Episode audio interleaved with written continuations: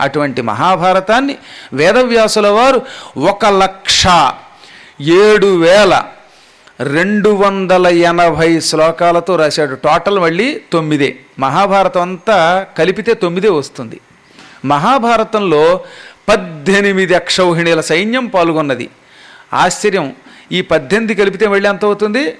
Total తొమ్మిదే అవుతుంది. మహాభారతంలో ఎన్ని పర్వాలు ఉన్నాయి పద్దెనిమిది పర్వాలు. కలిపితే తొమ్మిది. భగవద్గీతలో పద్దెనిమిది అధ్యాయాలు. కలిపితే మళ్ళీ తొమ్మిది. అసలు తొమ్మిది అనేది అంత గొప్ప సజీవ సంఖ్య అన్నమాట. అదృష్ట సంఖ్యగా భావిస్తారు దానిని. ఇందులో ఇరవై ఒక్క వేల ఎనిమిది వందల డెబ్భై ఏనుగులు ఇరవై ఒక్క వేల ఎనిమిది వందల డెబ్భై రథాలు ఉన్నాయి. ఇవి కలిపితే చూడండి ఇరవై ఒక్క వేల ఎనిమిది వందల డెబ్భై మళ్ళీ టోటల్ తొమ్మిది. సైన్యం పాల్గొవాలంటే సైన్యానికి అక్షౌహిణి అని పేరు ఆ రోజుల్లో. ఒక అక్షౌహిణి అంటే అందులో కొన్ని గుర్రాలు కొన్ని ఏనుగులు కొన్ని రథాలు కొంతమంది కాలినడకన వెళ్ళి యుద్ధం చేసేవాళ్ళు ఉంటారు. అందుకని రథాల మీద ఎక్కేవాళ్ళని రథబలమని ఏనుగులు ఎక్కితే గజబలమని గుర్రాల మీద ఎక్కి వెడితే అశ్వబలమని ఆపై కాలినడకన వెడితే కాల్బలమని అంటారు. రథ గజ త్వరగ పదాతి దళములు. ఇవే చతురంగ బలములు అని. చతుహు అంటే నాలుగు అంగము అంటే భాగము. చతుహు అంగము చతురంగము. అనగా ఫోర్ పార్ట్స్ ఒక సైన్యంలో. ఈ నాలుగు ఉండేవి ఆ రోజుల్లో. ఈ నాలుగు సైన్యం కలిపితే మళ్ళీ ఇందులో ఎలా వచ్చిందో చెప్పాడు.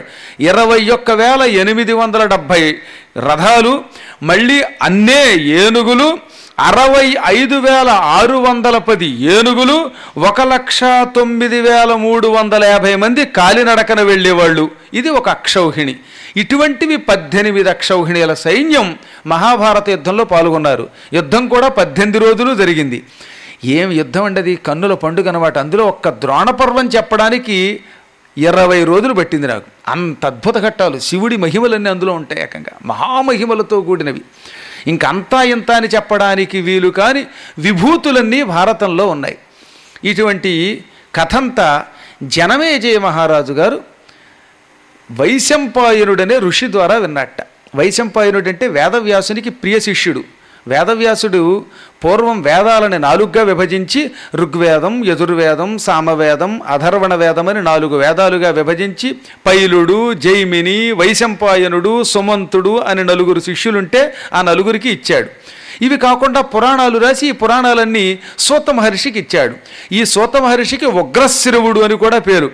మంచి తీక్షణమైన బుద్ధితో వినేవట. వినడానికి కూడా కఠోరత్వం కావాలి. వినడం చాలా కష్టం. ఎక్కువసేపు గంట విన్నాక ఎప్పుడు ఇంటికి పోదాం రా బాబు వీడు వదిలితే బాగుండు అనిపిస్తుంది కొందరికి. కానీ అలా కాకుండా ఆయన గురువు గారు చెబుతూ ఉంటే మఠం వేసుకుని కదలకుండా రోజుల తరబడి వినేవాట. అంత బాగా విన్నాడు కాబట్టి ఉగ్రశ్రవ అంటే కఠోర దీక్షతో విన్నవాడు శ్రవము అంటే వినుట అని. అదే చెవి. చెవికి శృతి అని శ్రవము అని పేరు.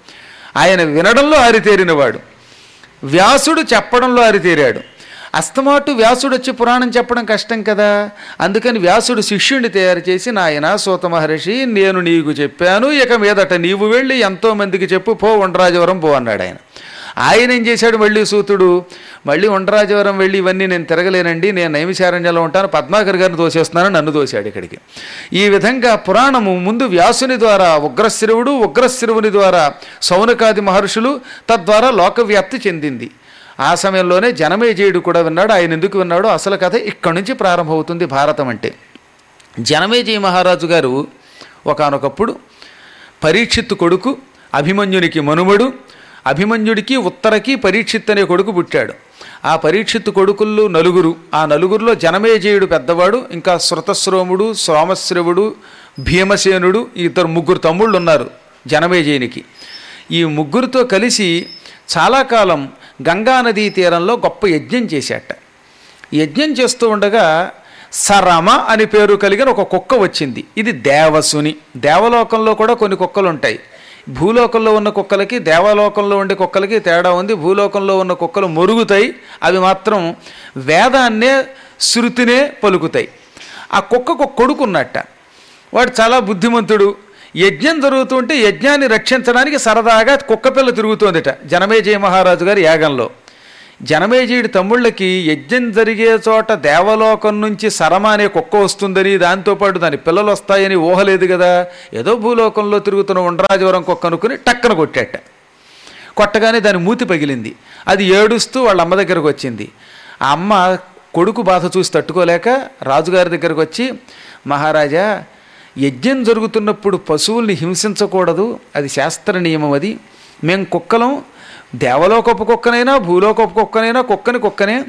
ఒకవేళ మేము తెలియక అజ్ఞానంతో జంతువులు వచ్చామనుకో మీ బొట్టి వాళ్ళు అలా తరవాలి కానీ పవిత్రమైన యాగం జరుగుతున్న చోట హింస ఏమిటి? అహింస పరమో ధర్మ అని కదా వేదం చెబుతోంది ఋగ్వేదంలో పదో మండలంలో సోక్తిది. అహింస పరమో ధర్మ.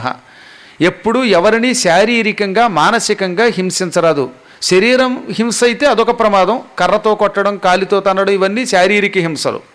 మానసిక హింస ఇంకా ప్రమాదం. కొంతమంది అస్తమాటు దెప్పుతూ ఉంటారు తెగ తిడతారు. దీనివల్ల హృదయం గాయపడుతుంది. ఈ రెండూ చేసిన వాడు నరకానికి పోతాడు. తగ్గునిది తగదన్ని ఎదలో వగవక పేదలకు సాధులకు పేదవారలకెగ్గుల్ మొగిచేయు దుర్వినీతులకగు అనిమిత్తాగమంబులైన భయంబుల్. అత్యద్భుతమైన మహాభారత పద్యం నన్నయ్య గారి అనువాదం అంత గొప్పది. ఒక వ్యక్తి ఒక పని చేసే ముందు బాగా ఆలోచించాలి. ఇది చెయ్యవచ్చా? చెయ్యకూడదా? తగునిది ఇది చెయ్యవచ్చు. తగదని ఇది చెయ్యరాదు అని మనస్సులో ఆలోచించుకున్నాక పని చెయ్యాలి. అలా ఆలోచించకుండా పాపం పేదవాళ్ళకి సామాన్యులకి సాధువులకి బాధ కలిగిస్తే ఆ బాధ మనకి శాపం అయిపోతుంది. అందుకే సాధ్యమైనంత వరకు ఎవరిని ఎక్కువ హింసించకూడదు. హింసిస్తే వాడు బాధపడతాడు. వాడి ఘోష నిన్నెప్పుడైనా కట్టి కొడుపుతుంది. మనకు అనిపిస్తుంది ఒక్కోసారి వాడెవడో లోపల తిట్టుకుంటే మాకేమనిపిస్తుంది? అని. మనం చూస్తున్నాం కదా కొండల్ని పిండి చేసిన వాడు కూడా ఆ కొండల ఘోష వల్ల చివరికి జైల్లో కూర్చుని చెప్పకూడదు తినక తప్పదు. మనం కొండలకి రాళ్ళుకి బా ప్రాణం ఉంటుందో అనుకుంటాం. ఉండి తీరుతుంది. నేను ప్రాక్టికల్గా చెబుతున్నాను. చెట్టుని కొడితే ఆ చెట్టు ఘోష కూడా మానవుడిని హింసిస్తుంది తెలిసిన? ఒక చెట్టు పొరపాటున మా పీఠంలో కొట్టవలసి వస్తే నాలుగు చెట్లు నాటేవాడిని అమ్మవారి గుడి కట్టే ముందు మా పీఠంలో మూడు కొబ్బరి చెట్లు అడ్డొచ్చాయి. తప్పదు కొట్టాలి. కొట్టకపోతే గుడి కట్టలేము. అందుకని శాస్త్ర ప్రకారం ఒక చెట్టు కొట్టినప్పుడు దానికి పూజించి తప్పనిసరి దానికి బదులు ఇంకో మూడు ప్రాణుల్ని నిలబెట్టాలి అక్కడ లేకపోతే వాడు పాపం అనుభవిస్తాడన్నారు ఎప్పుడైనా. చెట్ల నుంచి రసి కారుతుంది అది. రసి కాదు నెత్తురండి. చీము నెత్తురు దానికి కూడా ఉంటుంది. ఒక చెట్టు నరికితే అది కారిపోతూ ఉంటే గిలగల్లాడిపోతుంది ప్రాణం. అరటి చెట్టుని పొరపాటున కొయ్యాలంటే ఆ పూటంతా భోజనం చేసేవాడిని కాదు నేను. వాటిల్లో ఉన్న ఆత్మఘోష ఎప్పుడో ఒకప్పుడు శాపం అవుతుంది. అందుకని జ్ఞానం ఉన్నవాడు ఎప్పుడు కూడా రేపు పొద్దున్న లవ్ బర్డ్స్ అని పిచ్చి పిచ్చి రాయకూడదు చెట్ల మీద కూడా. ప్రతి ప్రాణిలో భగవంతుడున్నాడు. ప్రతి వస్తువులో ప్రాణం ఉంది. ఈ ప్రాణహింస మనకి ఎప్పుడో ఒకప్పుడు తెచ్చిపెడుతుంది హింస అన్నమాట. అందుకని చాలా జాగ్రత్తగా ఉండాలి. అలా జాగ్రత్తగా ఉండక శారీరక మానసిక హింస చేసేవాడికి అగుని అనిమిత్తాగమంబులైన భయంబుల్. హఠాత్తుగా అనుకోకుండా కష్టాలు వస్తాయి నువ్వు ఇవాళ వాడికి ఎవడకు అపకారం చేసావు నువ్వు ఊహించకుండా నీకు ఎప్పుడో ఒకప్పుడు తగిన ప్రమాదం వస్తుంది. ఈ నీ ప్రమాదం నుంచి నువ్వు బయటపడలేవు. వాహనంలోంచి కింద పడి చావడమో లేదా చెరసాలపైలై చావడమో ఎవడి వల్ల దుర్మరణం పాలవడమో ఏ గుండెపోటు వచ్చి చావడమో ఇలాంటివి వస్తాయి. ఇవాళ మా అబ్బాయిని మీరు కొట్టారు. దీనివల్ల మీకు ఏదో తెలియని కష్టం వస్తుంది. దానివల్ల నీకు చాలా నా నరకం అనుభవిస్తావని శపించిపోయింది మాయమైపోయింది. కుక్కగారు ఆగండి అంటున్నాడు ఈయన మాయమైపోయింది. ఇక మళ్ళీ మాట్లాడలా. కొంచెం భయం కలిగింది. వెంటనే వ్యాసుడి పాదాలు పట్టుకున్నాడు. గురువుగారు ఇదేమిటండి? అన్యాయంగా యజ్ఞం చేస్తుంటే మా తమ్ముళ్ళు కొట్టడం ఏమిటి? నాకేదో ఆపద వస్తుందని ఈ కుక్క అనిపోయింది ఆ అన్న కుక్క మామూలు కుక్క అయితే పర్వాలా దేవసునకమది మాయమైపోయింది అనగానే అయితే దీనికి ప్రాయశ్చిత్తం ఉందయ్యా. పొరపాటున మనకి తెలియక ఏదైనా అపచారం చేస్తే ఈ అపచారానికి మరొక ఉపచారం చెయ్యాలి. అద్భుతమైన శాంతి హోమమును అని ఒక యజ్ఞం ఉన్నది. దానికి అగ్నిష్టోమము అని కూడా పేరు. ఆ యజ్ఞం చెయ్యి అనగానే ఒక అద్భుతమైన పురోహితుణ్ణి ధౌమ్యుడి యొక్క వంశంలో వాడిని ఎన్నుకొని ఈయన యజ్ఞం మొదలుపెట్టాడు. ఇక్కడ చెప్పలేదు కానీ మనకి అసలు ఈ యజ్ఞం మొదలుపెట్టినప్పుడే ఆయనకి జైమిని భారతంలో చెప్పారు. ఈ సందర్భంలో అది కూడా మనం ముచ్చటించుకుందాం. ఏమనంటే ఆ యజ్ఞం చేస్తున్నప్పుడు దక్షిణం దిక్కుకి వెళ్ళొద్దన్నారట ఋత్విక్కులు. ఒకరోజు నేను దక్షిణ దిక్కుకి వెళ్ళాడు. అక్కడ ఒక పరమ సుందరీమణి కనపడింది. ఆ సుందరి ఇతన్ని వరించింది. ఆ సుందరి మాయలోబడి నువ్వు ఏం చెబితే చేస్తానని మాట ఇచ్చాడు ఆ మాట ఇచ్చాక ఓ రోజు ఆ సుందరం ఏం చేసిందట ఈ కుక్క శాపం వల్ల ఈ ఋత్విక్కులు యజ్ఞంలో నిన్ను చంపడానికి మారణ ప్రయోగం చేస్తున్నారు. అంటే తప్పుడు మంత్రాలు కొన్ని ఉన్నాయి వాటిని క్షుద్ర ప్రయోగం అంటారు అల్ప ప్రయోగం అంటారు. ఇటువంటి వ్యభిచార అభిచార హోమములని రెండు రకాల పేర్లతో ఉన్న హోమాలు ఉన్నాయి. అవి చేస్తే యజమానికి నష్టం అనగానే వెనక ముందు చూసుకోకుండా ఋత్విక్కులు చంపేశాడు జనమేజయుడు నలుగురిని. వెంటనే ఒళ్ళంతా కుష్ఠరోగం వచ్చింది పుళ్ళు వచ్చేసాయి అప్పుడు ఆ కుష్ఠరోగం పోవడానికి ఏం చెయ్యాలి అని వ్యాసుడిని అడిగితే వ్యాసుడు భారతం వింటే ఈ రోగం పోతుంది అన్నట్ట. అదిగో అందుకని కుష్ఠరోగం వంటి భయంకర రోగం పోవడానికి జనమేజయుడు భక్తితో భారతం విన్నాడు అని మనకి జైమిని భారతం చెబుతున్నది. మామూలు భారతంలో ఉండదు వ్యాస భారతంలో ఈ విషయం. ఈయన శాంతిష్టోమం అనే ఒక యజ్ఞం మాత్రం చేశాడని చెబుతోంది భారతం. ఆ యజ్ఞం చేస్తూ ఉండగా ఆయన దగ్గరికి ఒక రోజున ఒక మహానుభావుడు వచ్చాడు. ఇక్కడి నుంచి అనమాట అసలు భారత కథ అంటే. ఆ వచ్చినవాడు ఎలా ఉన్నాడు? మంచి జటాజోటాలు ధరించాడు. యవ్వనంలో ఉన్నాడు.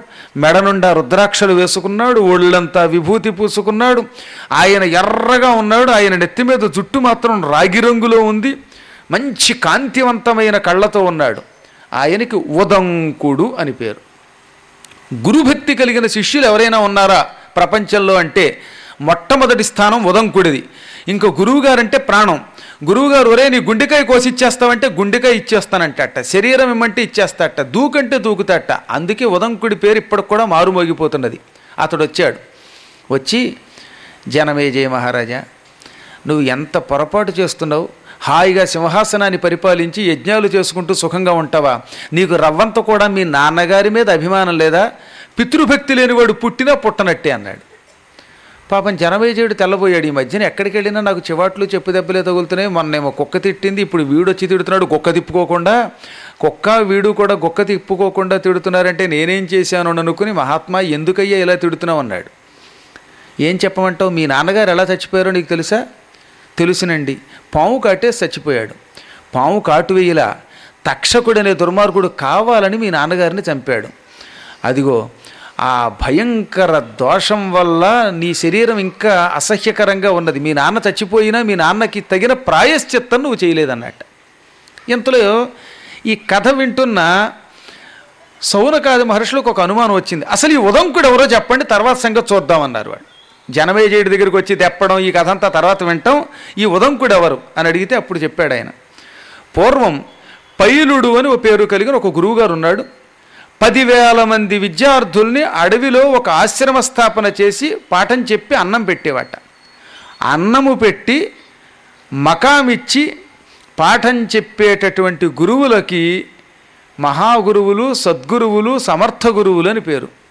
పదివేల మందికి పాఠం చెప్పేవాడికి కులపతి అని పేరు. కులపతి అనే పేరు ఎవరికి సరిపోతుందంటే పదివేల మందికి ముందు ఆశ్రయం ఇవ్వాలి. వాళ్ళందరికీ కూడా హాస్టల్ అన్నమాట.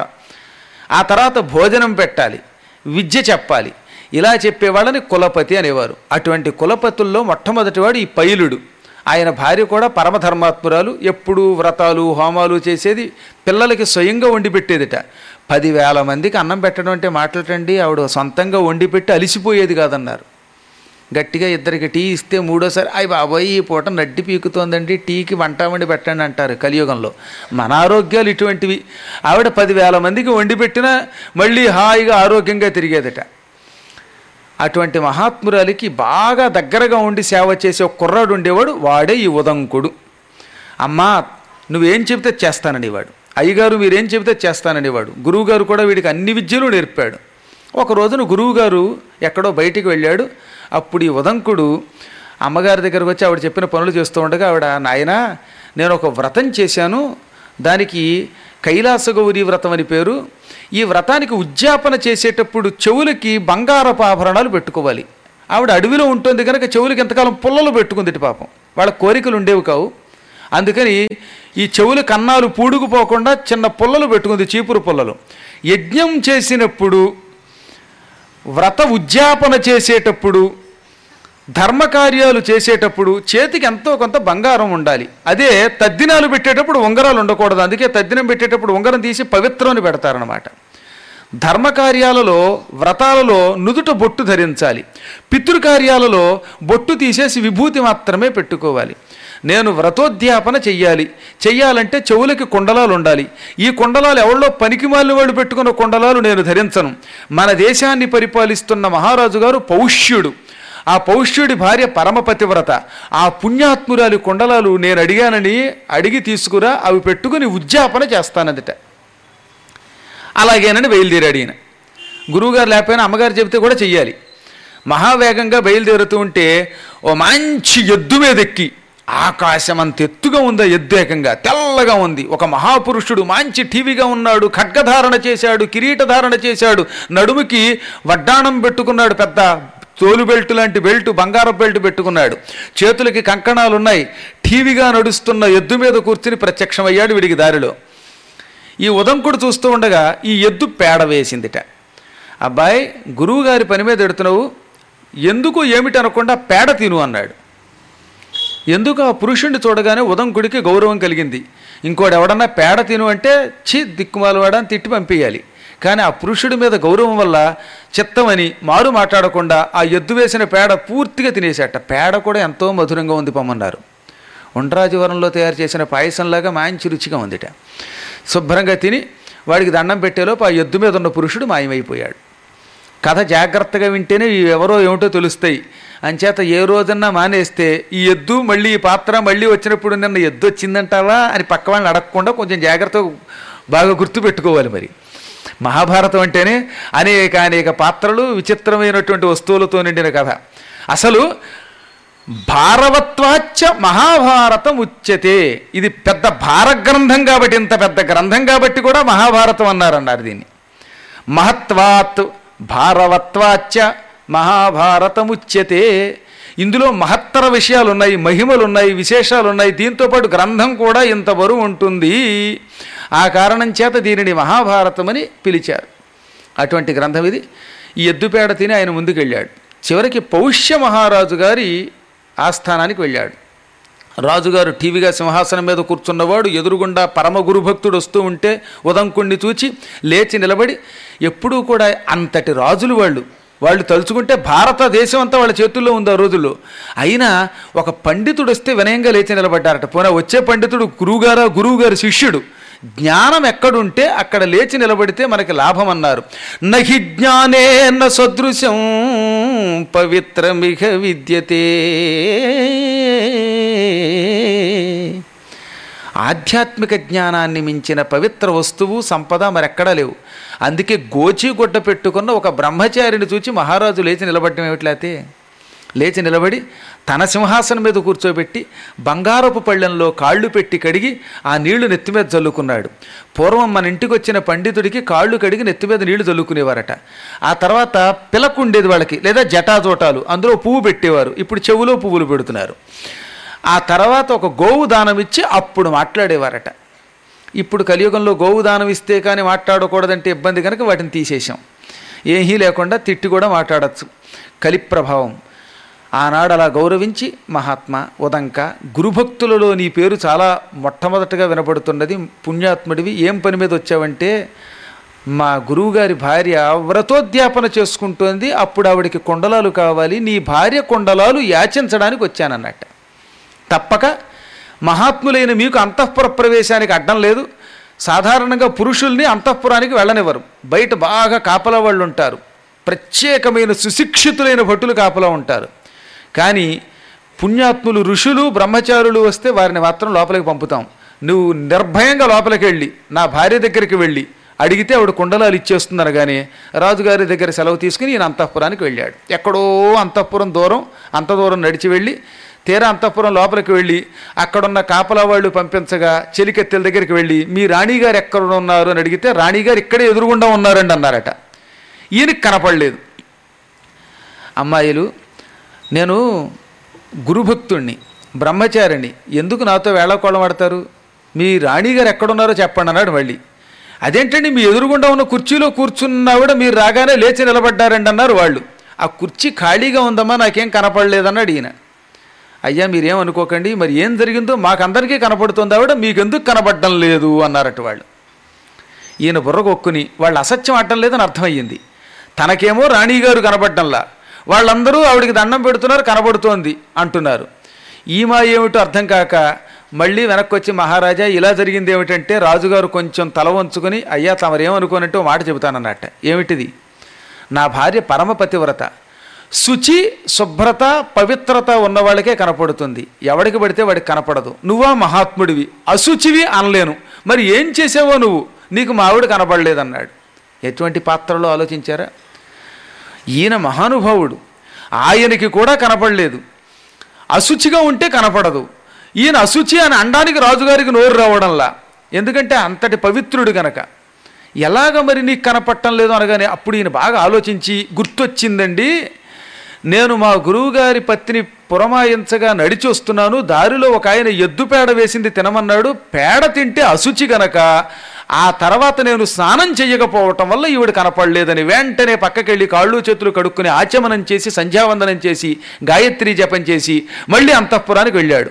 ఇప్పుడు అర్థమైందా? పురాణాలకి వాటికి వచ్చేటప్పుడు బయట నానా రకాలైన పాదాలతో లోపలికి వచ్చి కాస్త కాళ్ళు కడుక్కోవాలి శుచిగా ఉండాలి. మలమూత్ర విసర్జన చేసి కాళ్ళు కడుక్కోకుండా దేవతా దర్శనానికి పురాణ శ్రవణానికి వస్తే అది పరమ అపచారంగా చెప్పారు. అసలు కాళ్ళు చేతులు కడుక్కోకుండా ధర్మకార్యాలు ధర్మ కార్యాలు దివ్య కార్యాలకు వెళ్ళకూడదు. ఒక్క రోగం పొందినప్పుడు చెయ్యొచ్చని మార్కండేయ పురాణంలో దత్తాత్రేయ చరిత్రలో మదాలస చెబుతుంది కొడుక్కి ధర్మాల్లో. మర్త్యునకు నిజేచ్ఛచేయనగు రోగము పొందిన ఎప్పుడప్పనుల్. మానవుడు ఒక్క రోగం పొందినప్పుడే కాళ్ళు చేతులు కడుక్కోపోయినా పర్వాలేదు కానీ దారిలో రకరకాల పనులు చేసొచ్చి కాళ్ళు చేతులు కడుక్కోకుండా ఇంట్లోకి వెళ్ళకూడదు దేవాలయానికి వెళ్ళకూడదు పురాణ కథలు వినకూడదు ఇవన్నీ నియమాలు. ఈ ధర్మములు మర్చిపోయాననుకుని ఆయన వెంటనే కాళ్ళు చేతులు కడుక్కుని లోపలికి వెళ్ళాడో లేదో ఆవిడ ఎదురుగుండా కనబడి నమస్కారం రండి అని ఆసనం ఇచ్చి కూర్చోబెట్టింది. చాలా సంతోషం అమ్మా. ఇందాక వస్తే కనపడలేదు. నీ పవిత్రత ఎంతదో నాకు అర్థమైంది. నీ ఇలాంటి ఇల్లాళ్ళు ఉన్నారు కాబట్టే దేశం ఇలా ఉంది. నేను వచ్చిన పని ఏమిటో చెప్పనా అంటే చెప్పక్కర్లేదండి. మీ గురువుగారి భార్య నా కుండలాలు అడిగి తీసుకురమ్మని మీకు చెప్పింది. నా పాతివ్రత్య మహిమ వల్ల నాకు అది తెలుసు. ఇదిగో కుండలాలు ఇస్తున్నానందిట. ఈయన చెప్పకుండా తెలుసుకుంది ఆవిడ. అది మహిమ అంటే పోనీ ఏమన్నా లైవ్ షోలో చూసింది ఆవిడ? ఏమన్నా ఏం లేదు. ఆవిడకి ఆ సందేశం వస్తుంది. అదొక అద్భుత శక్తి అది సాధన వల్ల వస్తుంది. కుండలాలు జాగ్రత్తగా చేతిలో పెట్టి ఒక్క విషయం చెబుతున్నా వినండి. ఈ కుండలములు మహామహిమ కలిగినవి. పరమ పతివ్రతలు మాత్రమే ధరించాలి. మీ గురువుగారి భార్య కోసం ఇస్తున్నాను. ఎవరికి పడితే వారికి ఇవ్వకూడదు. జాగ్రత్తగా ఇంటికి తీసుకెళ్ళి ఆవిడకి ఇవ్వండి. ఈ కుండలములు ఎవరు చెవిన పెట్టుకుని యజ్ఞం చేసినా వాళ్ళు చేసిన పనులు వేయి రెట్లు ఫలితం ఇస్తాయి. ఎవడైనా ఒక వ్రతం ఉదాహరణకి సత్యనారాయణ వ్రతం చేస్తున్నవాడు ఉన్నాడు అనుకుందాం ఆ వ్రతం ఈవిడ కుర్చి తయారు చేసిన ఈ కుండలాలు ఈవిడ చెవికున్న కుండలాలు పెట్టుకు చేస్తే ఒకసారి వ్రతం చేస్తే వేయి సార్లు వ్రతం చేసిన ఫలితం వస్తుందన్నమాట. అందుకని ఆవిడ కుండలాలు అడుగుతారంతా. అందుకని తక్షకుడు అని పాతాళ లోకంలో ఒక సర్పరాజు ఉన్నాడు. వాసుకి ఆదిశేషుళ్ళకి తమ్ముడు వాడు. వాడు మహాభయంకరుడు. ఆ భయంకర తక్షకుడు తన భార్య కోసం ఈ కుండలాలు ఎన్నోసార్లు నా దగ్గరకు వచ్చి అడిగాడు. నేను ఇవ్వనన్నాను. పాపాత్ములకు ఇవ్వకూడదు వాడు క్రూరుడు గనక. వాడు సమయం చూసి ఎత్తుకుపోవాలని చూస్తున్నాడు దీన్ని. నువ్వు కనుక నీ గురుపత్ని దగ్గరికి వెళ్ళేలోపు పొరపాటున ఎక్కడైనా నేల మీద పెట్టావా? వాడు ఎత్తుకుపోతాడు చాలా కష్టం. వాడు దొంగ. ఆ తర్వాత నేను రక్షించడం నా వల్ల కాదందిట. జాగ్రత్తగా పెడతానమ్మా. నా నడుం చుట్టూత ఓ తువ్వాలు కట్టుకుని పెడతాను ఎక్కడికైనా. ఆ తువ్వాల్లో దీన్ని జాగ్రత్తగా దోపి ముడి వేస్తాను. మళ్ళీ గురుపత్ని దగ్గరికి వెళ్ళాకే ఆ తువ్వాలు విప్పుతాను. అని ఆ కుండలాలు భద్రపరుచుకుని రాజుగారి దగ్గరికి వెళ్ళి మహారాజా నీ భార్య కనిపించింది నాకు కుండలాలు ఇచ్చింది వాటిని పట్టుకు పెడుతున్నాను ఇక వెళ్ళొస్తాను.